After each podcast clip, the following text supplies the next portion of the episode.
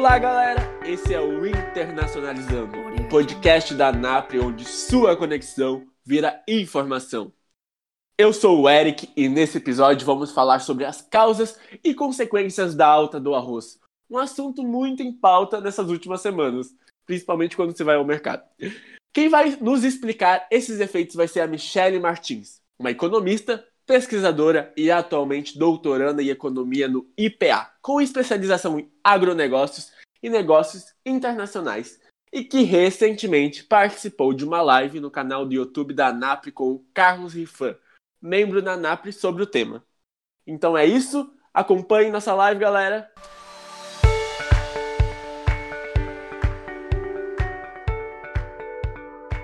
Bom, pessoal, antes de falar da alta do, do arroz em si, eu quero vocês que não foi só o arroz que apresentou essa alta nos últimos, nos últimos meses, né? É, o, a alimentação no domicílio é, teve um aumento de 7,77% entre janeiro desse ano a agosto. Quando a gente compara a no, a alta nos preços de alimentação no domicílio em relação ao índice geral de inflação, esse aumento foi de três vezes mais, né? O índice de inflação geral foi de 2,18, enquanto a alimentação no domicílio foi de 7,77. Então, chamamos atenção aí para esse para essa para essa linha aí que teve um aumento inflacionário bastante alto. Além dos dados do arroz, eu trouxe também uns dados sobre a carne, que teve um aumento de 26,55% aí entre janeiro a agosto. O leite também que apresentou um aumento de quase 10% as frutas um aumento de 14,82% e os óleos um acréscimo de 17,87% em todo esse período. O arroz, especificamente, é, apresentou uma alta de 19,4%. É, os dados da Conab mostram que um saco de arroz de 5 quilos, que antes era vendido a R$ 17,00, cerca de R$ 17,00, passou a ser vendido por R$ 21,20 um aumento aí de 21,3%. É, então, só para apontar que esse, esse aumento não foi só no arroz, mas em toda a cadeia de consumo alimentar, né? E por que que houve esse aumento no arroz especificamente? É, eu vou deixar para vocês o link do trabalho que nós fizemos ali no IPEA, junto com eu e mais outros dois pesquisadores, que tem tudo isso documentado, né? Todos os dados ali é, então, eu, eu quero apresentar essas informações em duas etapas. Primeiro, mostrar como que aconteceu esse aumento do, esse aumento do preço do arroz, pelo lado da oferta, depois pelo lado da demanda dentro do Brasil e depois mostrar num contexto internacional como que o preço do arroz está sendo afetado fora do Brasil também. Então, é, pensando no cenário nacional, né? O que aconteceu com a oferta do arroz no Brasil? Primeiro, a produção do arroz no Brasil teve uma redução da área plantada nos últimos anos. E essa redução da área plantada reduz a oferta do grão em território nacional. E por que, que teve esse, essa redução da área plantada?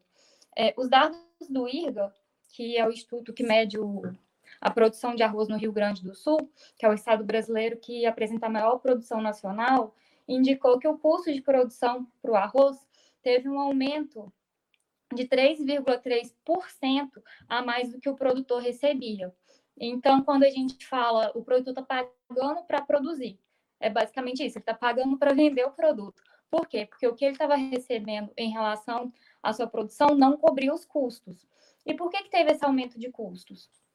Basicamente por causa do aumento dos preços administrativos, que são os preços em que o governo tem um certo controle. E nos últimos anos a gente viu um aumento é, do preço da energia, que no caso da produção de arroz é utilizado para irrigação.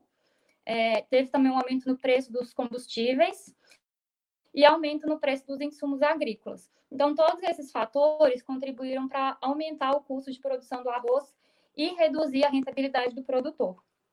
Diante disso, diante dessa baixa rentabilidade, até de uma rentabilidade negativa, muitos produtores optaram por buscar cultivos mais rentáveis, é o exemplo do cultivo da soja, o cultivo do milho, ou até mesmo não produzir. Então, é, esses fatores né, de custo e de preço reduziram a oferta do grão é, no, nos últimos anos. Na safra de 2020, quando a gente vai comparar com as últimas safras, foi observado um aumento é, da produção em relação ao ano passado de 6,6%. Ou seja, né, esse ano o Brasil teve uma produção maior do que a do ano passado. Porém, quando comparado com a produção de 2018, é, foi identificada uma redução de 7,4%. Então, esses dados mostram uma certa flutuação na oferta do arroz. É, e esses dados mostram por si só é, uma redução na oferta e mesmo uma pressão sobre os preços. Isso que a gente está falando só da produção, né? então não estamos entrando ainda na questão do dólar, é uma série de fatores. Outro fator que contribuiu para essa alta do preço do arroz foi a redução dos estoques públicos, é, que são oferecidos pela Conab, né? A Conab oferece esses dados aí de estoque. Esses estoques públicos, eles servem como uma ferramenta de regulação dos preços pelo governo. Ou seja, é, se o governo identifica uma oscilação de preço muito forte, é, o governo poderia intervir é, aumentando a oferta do bem através desses estoques públicos e amenizar a flutuação dos preços. Porém, desde 2016, o governo tem atuado com uma política mais liberal para reduzir esses estoques e intervir menos na flutuação dos preços dos alimentos no Brasil. Aí, como exemplo, eu cito o caso do feijão e da soja, cujos estoques públicos foram zerados pela Conab.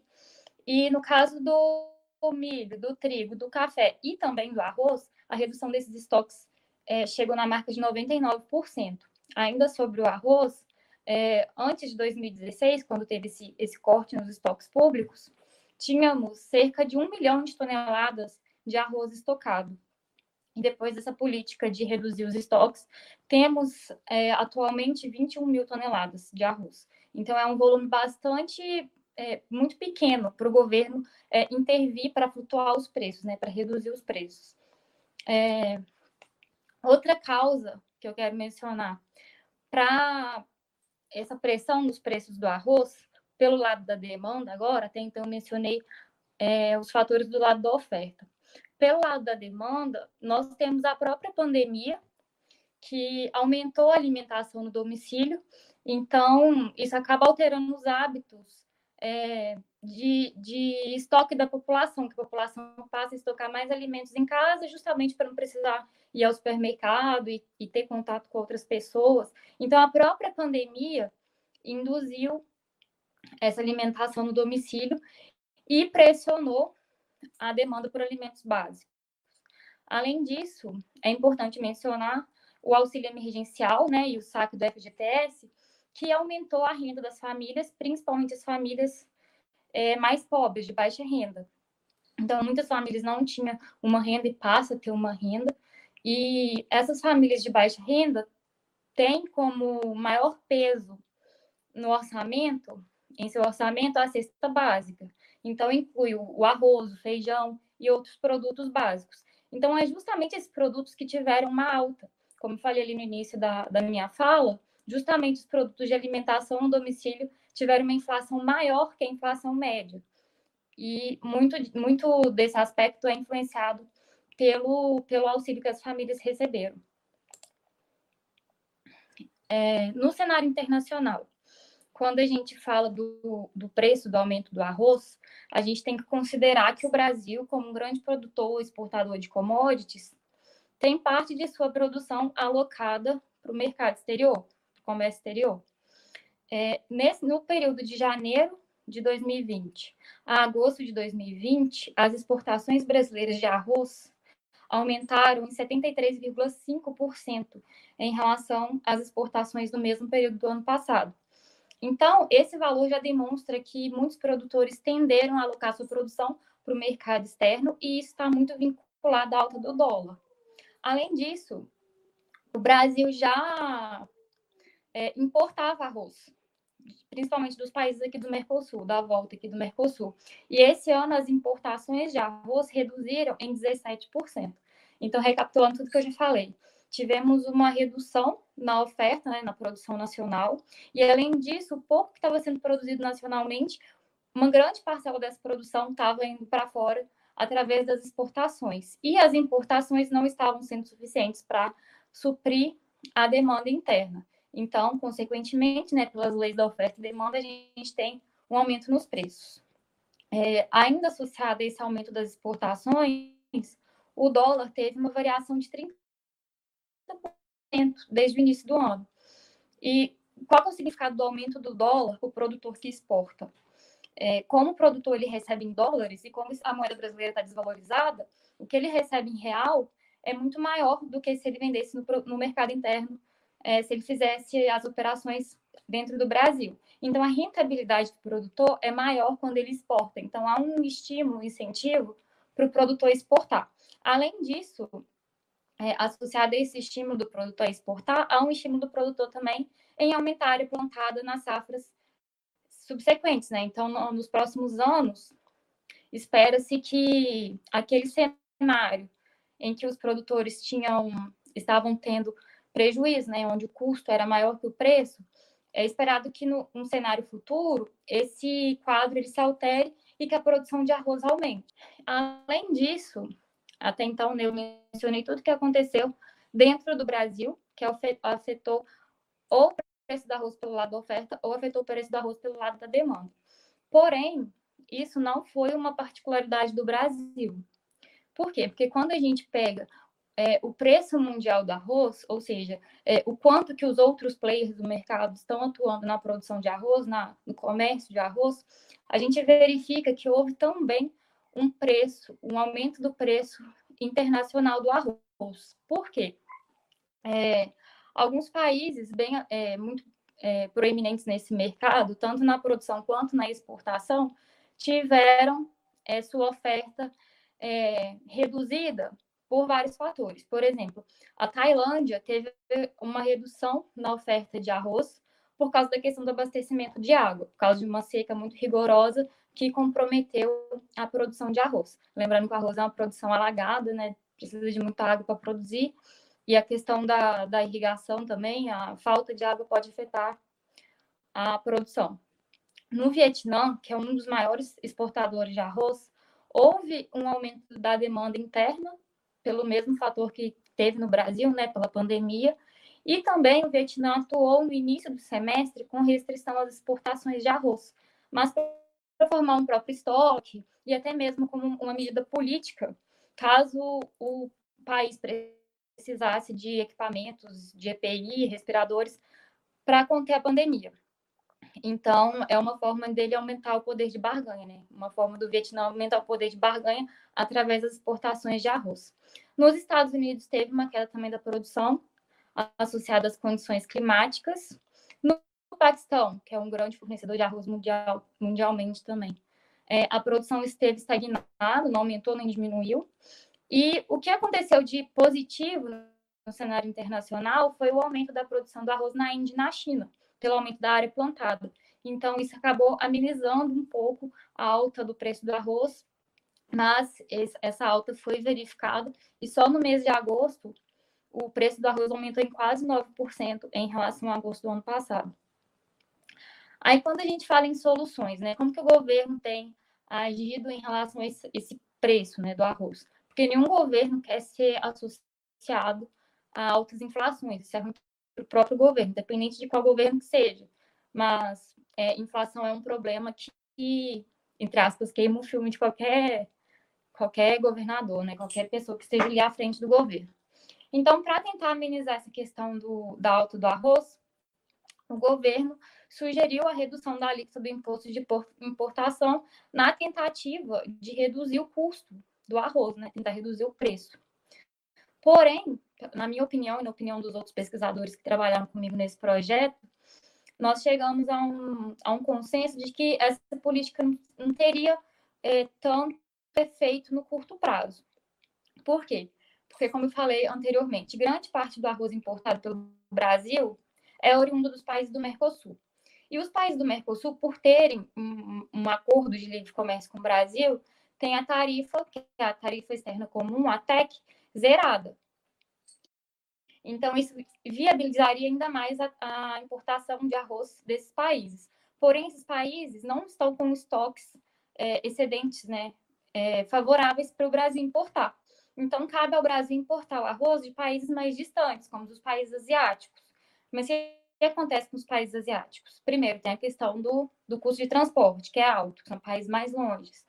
É, e também tem a questão do dólar, que está alto. Então, negociar em dólar encarece o preço do produto final para o Brasil. Então, a, a redução da alíquota de importação em si não traria tanta, é, tanto efeito para o preço do, do arroz. Então, o que a gente espera que aconteça para reduzir esse preço do arroz é, é uma redução no, no, dólar, ou seja, que a moeda brasileira esteja um pouco mais valorizada frente à moeda americana, ou então que, o, que os produtores né, nacionais se organizem para tentar aumentar essa oferta aí nos próximos anos. Mas para esse ano, as nossas previsões não são muito otimistas em relação ao preço do, do grão. Esses são os pontos essenciais que foram colocados pela Michele Martins. A entrevista completa está disponível no nosso canal, onde também foi feito um debate acerca do tema das possíveis soluções. E agora, vamos às notícias da semana.